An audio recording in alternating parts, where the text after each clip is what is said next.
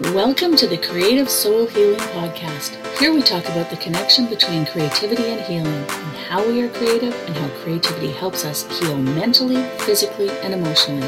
Join us now. Hi everyone, Larissa Russell of Creative You Healing, and today I have with me Jacob Nordby. Jacob is a celebrated author, speaker, and visionary artist who ignites the creative potential within individuals. He describes himself as a fascinated human who believes in love, laughter, and the restoration of joy. Love that. Known for his best selling books, including the latest book, The Creative Cure, Jacob seeks to expand the meaning of creativity as he is convinced that everyone is creative and that this energy is meant to fill every part of life with aliveness. I fully believe that as well. Welcome, Jacob. Thank you so much, Larissa. I'm not sure who wrote that bio. I don't think I would have written visionary artist, but oh, but you know, the bios are all about like uh the things we probably wouldn't say about ourselves. So yes. Yeah. I'm so glad to be here. I was on your site ahead of this and I just love the work you're doing in this world. It's amazing. Thank you. Thank you. Um, you'll be really excited. We're doing a, a Healing with Love Summit coming up soon yeah. and about uh, creativity, but also just diversity and, and sharing. Mm. So yeah. I'm excited about that one. But that being said, for those who may not know you, can you tell us a little bit about yourself and what you do? Your version. that feels like such a long story, as I'm sure yours is too. Um, you know, when I was 10 years old, I went out, I went out in the living room and said, I want to be a writer. And my parents, unlike a lot of people, my parents were very supportive. And they said, that'll be amazing. And then they said, um, now it's time to brush your teeth and go to bed. and I promptly forgot for about the next 30 years, more than 30 years, that early dream, Larissa, and found myself at 34 in the middle of a outwardly successful life and also waking up every morning at 3 a.m. terrified and wondering why all of the things that I had created didn't feel good, didn't, I wasn't uh, in alignment, you know, and long story short, but I ended up in a shamanic initiation. I didn't know what a shaman was in 2007 and that really rattled me and showed me how far off of alignment I was and the financial meltdown of 2008 9 came along and wiped everything out and i had a chance to start all the way over. That sounds tidy and nice but it wasn't. It was really scary. Mm-hmm. yeah. So the last 15 years or so however many years that's been my math brain isn't working real well have been this long process of creative recovery and and healing and um all of that. And so i just feel so grateful now to be sharing as you do you know what i feel like it's such an essential um experience, which is reconnecting with our inner creative selves and expressing that in our lives. It is the medicine, as I see it, that this world needs and that we individually need, you know? Yeah. Yeah. It, one of the things I hear often is I'm not creative. Yes. And, you know, we're, we're humans, we're creative. That that's innate. Um, but I think it's the fear of showing that creativity because it gets shut down in our, our culture, our society what are ways that you help people explore that more? Mm. Man, you just said everything. Like, oh, I'm like, this is getting so juicy already. I want to read something. Um, actually, a fellow Canadian. Um, do you know Toko Turner? Yes. Yeah. Okay. Just not personally, brief... but yeah, the work. yeah. Yeah. No, she's in my experience. She's a bit of a hermit, and I just love her work. Um, I just got back from this writing retreat in Santa Fe with Anne Lamott and Julia Cameron and SARK, and I read this on stage, and it's something I read so often, but just a little bit here, and I feel like this speaks to what we're talking about. She says, "I believe we have more than enough creativity to solve the problems of our times, but we have to make a perilous trek into the wilderness within to reclaim it."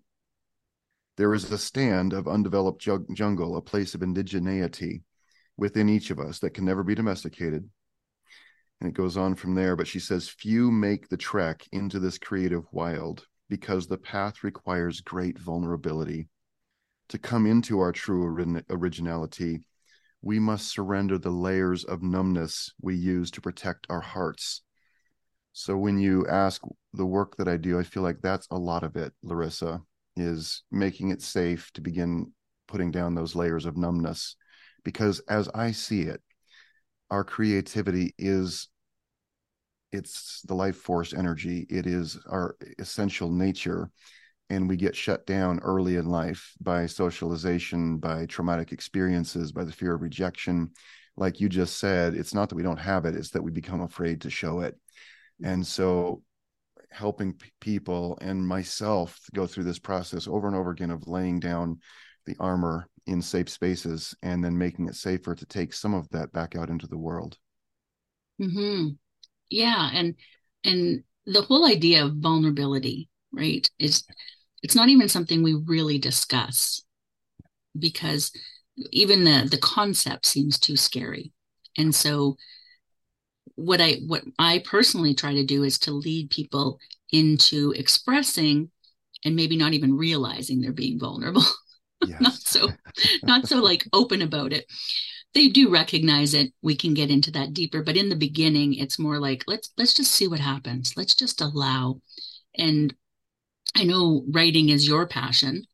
And how how difficult was it for you to become truly vulnerable in your writing? Very difficult larissa. And um, i want to just rewind just for a moment because you said so much good right there. I feel like words get in the way so much in our over left brain developed cultures. Um, we focus on concepts like creativity like vulnerability. And i love to do as you're saying like strip that back and go let's forget about the word. Let's just do these things. And then maybe come along later and say you're being creative right now. No really this is what it is? Yeah that's what it is so for me i feel like i was given that tremendous gift of having everything turned upside down and broken and shaken out um, you know back in 0809 because i didn't have a choice but to be vulnerable at that point um, I think stepping into it intentionally can be a lot more difficult. I was just literally broken and and vulnerability was just a way of life. And so learning how then to invite people into that without necessarily needing the shattering experiences, I feel like that's a really big um, job. Mm-hmm. I think that's a really important thing that you just said there too, you know, because often we move into our creativity, our mm-hmm. dreams, our passions because of something big that makes us vulnerable. Yeah. And and if we could do that without needing that big thing, maybe we could, you know, bypass that big thing. Um because I think spirit works with that, right? Like just we need to move forward and you're not doing it, so we're going to put this big thing in the way, so you need to do that. And as you opened up into your own vulnerability, mm how easy was it then to recognize that you needed to do something different as opposed to i just need to fix what's broken over here. Mm. yes. I wouldn't say easy but it felt necessary larissa and knowing that you know in recovery movements they they have the phrase my best thinking got me here. So every time i would catch myself trying to go back to previous ways of being in the world i realized that was the armor that I was wearing and it did not serve me. So I need to be willing to step into the unknown, into uncertainty, into awkwardness. And on the positive side, much like many wisdom traditions teach, the beginner's mind. How can I go back? I, my children are now all moved out of the house um, recently, actually. But we've talked, and I have told them that I had the great benefit of breaking and starting over with them when they were before they were coming of age. And so we really grew up together and because of that i didn't have fixed notions of how the world was or how they should behave. And i i don't know that i, I wouldn't have come to that on my own. It was that experience. And so i feel that um i feel that for one thing i'm straying away from the question you asked. Yeah, no that that's perfectly fine. I think the flow of conversation is an important part and asking questions is just a way to open the door to what needs to be said. So not to worry about that at all. I think you know, as we was as we work with people to uncover what they need to explore, it can be really tricky. And I know I've been talking to a number of um, healers and creatives lately about this resistance that we're facing right now with the polarization in the world. and people really want to move into um, creativity, intuition, love, all of the healing, all of these things. But it's like almost too scary, like you're bucking the system. Do you have any, I, don't know, tips seems like too, eh, but you know, ways that people can help themselves start to move forward to what they really want? Wow, Larissa, the, the poles, as you just talked about, those, the magnetic pole of either pole has grown so much more intense over the last five or six years. It feels to me, or maybe 10 years, I don't know, but it feels so intense right now. And I feel the pole myself, you know. And I went through a transformational leadership program earlier this year and got the deep reminder of such an old phrase that says, What you resist persists if I don't want more war in the world, if I go out and war against war, I'm actually creating more war. And so, uh, you know, and that sounds very simplistic, but it's really deep work. And as I, uh, to your question, what I would suggest is ask the question how can i be curious in the middle of this tension of in the middle of this feeling this feeling of urgency how can I be curious? How can I, even in the safety of my own space, not trying to take this out into the world and change the world, how can I, how can I be curious about what I need, um, how I can serve, um, what life is calling me to? And I find that whenever I feel that heightened anxiety and getting into, oh no, I need to do something, this world's falling apart. If I'm willing to take a few deep breaths and sit quietly, and ask some some curious questions. And I offer this in my creative self journal practice. Um, three questions: What do I need? How, how do I feel right now? What do I need right now? And then what would I love, or how would I love to feel? What would I love to create, depending upon the situation? Those questions often bring me back into that polyvagal green zone, into the feeling of groundedness and centeredness and creativity in which solutions can come forward. So that's probably one very simple piece of, of advice would be take a deep breath and, and ask myself, ask oneself in the middle of this situation, how can I be curious? What what's needed from me right now? What do I need right now? Mm-hmm. I love that because I think there's so much of I must pick a side or I must I must do this thing because and it's like no what what do I need to be curious? Yeah. What do I need to find the answers for me, right? And not and not uh, just follow because. And Larissa, I would I would love to ask you a question about this because I I say that and I and I live it, I teach it, and I know that there's there's a real need and calling at times for the firebrands for the people who do come from that deep centered soul centered place and they speak out so I'm not suggesting that we should turn our voices down. So I'm curious, how do you balance those? well, I wasn't expecting that. Um, you know, it's it, it's a real struggle because oh. as someone who who knows, who has a connection with spirit, mm-hmm. who is very intuitive, like I really feel that within. Yeah. I don't always listen, right? And so mm. I can be really good at at sharing with other people. I use my voice a lot to help people move towards what they need. Do I always do it for my own self? No, and I'm really working on why why am I not always doing it for my own self mm. when I know that that's the path? And I don't have all the answers yet, but a lot of it comes down to for my own self is ego right? And how it gets in the way because of the society we live in, because of the direction we've been pointed in. And so, and I, I don't mean ego as in vanity, but although that might be a small part of it, ego as in not listening and needing to um, it's not the appearance it's the show mm-hmm. up in a certain expected way mm-hmm. right mm-hmm. and bucking the system is hard it's hard and so I, I did that answer the question I didn't mean to ambush you. I no.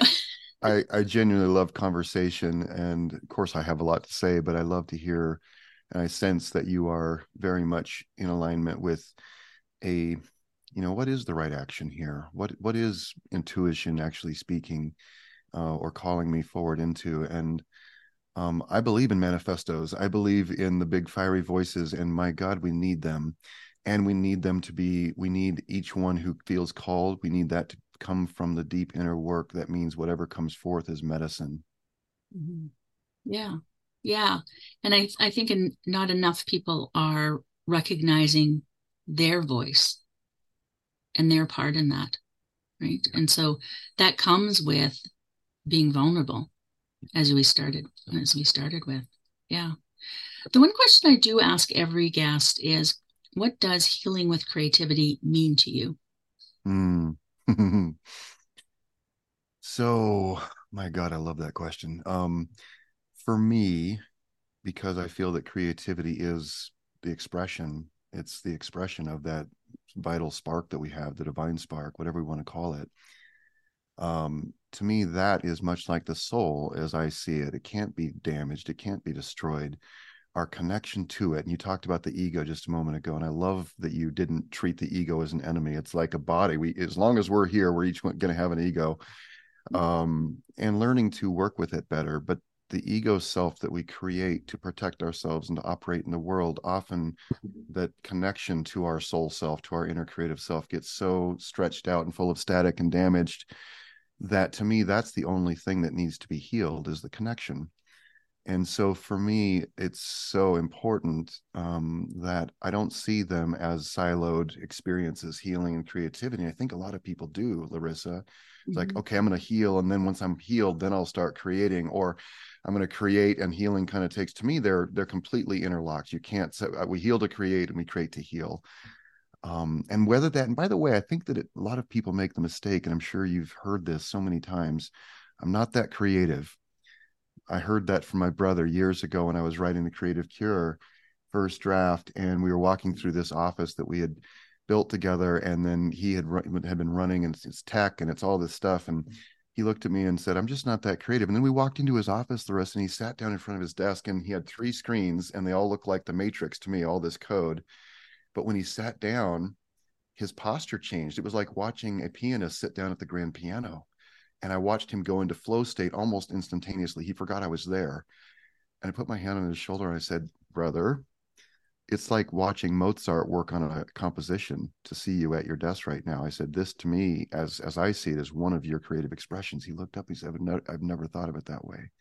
So if I can help people see that healing, that connection, means that we begin to see all of life as an opportunity for artfulness, mm-hmm. whether it's cooking that dinner or cleaning up the back patio and, and planting flowers or whatever it is, whatever it is, it can be artful, it can be creative. Mm-hmm. I, I absolutely agree with that. And I talk about it a lot because creativity is in everything we do. And and I joke because I paint, but I also love spreadsheets and I I color code them. I do all the things and they just make me so happy. So I, I can get into that same state in a spreadsheet as I can in uh, with my paint. So, you know, it's very, very similar. And many people want to think, oh, it's like writing a bestseller or playing in a symphony or, you know, whatever it is, painting a masterpiece. But it's it's everything we do. It is who we are to be creative. Yeah. Yeah, I like to I like to compare it to like a tree full of sap you know if sap if sap stops flowing through one of the limbs or like our bodies if blood stops flowing through any part of our body that part starts to atrophy and die and so as i see it one of my missions is to help people open those channels back up into every part of their lives because that's what being in true health means and by the way healing sometimes we forget what's you know the, the hard work and the painful work of healing the result of that process is health it's joy and I mm-hmm. think it can when when anyone in, in, in begins to really embark on a healing journey, it can just feel like, oh my God, this is an endless, painful experience, and I can relate to that. Um, but if we can remember that the real outcome of that is joy, it's health, you know. Yeah, yeah, and and not even needing to set out, like you said, to heal, right? Yeah. But when we can move into that space of creativity and what that is for us, the healing comes with that, right? Yes. The healing comes. Yeah. Yeah. Wow. I, I think I could ask a hundred more questions, but is there any final thoughts before we go today that you'd like to share with our listeners? I would just like to ask, unless you're driving or doing something dangerous, if you can pause for a moment and just close your eyes and put your hand in your heart and take a breath with me. As you take that breath, allow your t- attention to notice the beating of your heart. And every beat of that heart to me is evidence of who you really are, of your creative nature. And I just want to say that the more that you tune into that and then share it with yourself and your family and your friends and your society, your community, the more you become medicine in this world. Thank you for being here. Love that. Thank you. Might have to incorporate something like that at the end episode. I do. I want to thank you so much for being here today, and um, we will have links so that people know where to find you and how to how to get your offerings. And I think um, you have a lot to offer the world, and so I want to just thank you again for being here today. It's a real honor, and when this episode is ready, I'll be so delighted to share it with everyone. Thank you for the work you're doing, Larissa. Thank you. Thank you. To our listeners, we will see you again next time. And in the meantime, we wish for you amazingly creative days. Thank you for listening. If you found our podcast of interest, we'd love for you to leave a review wherever you listen in.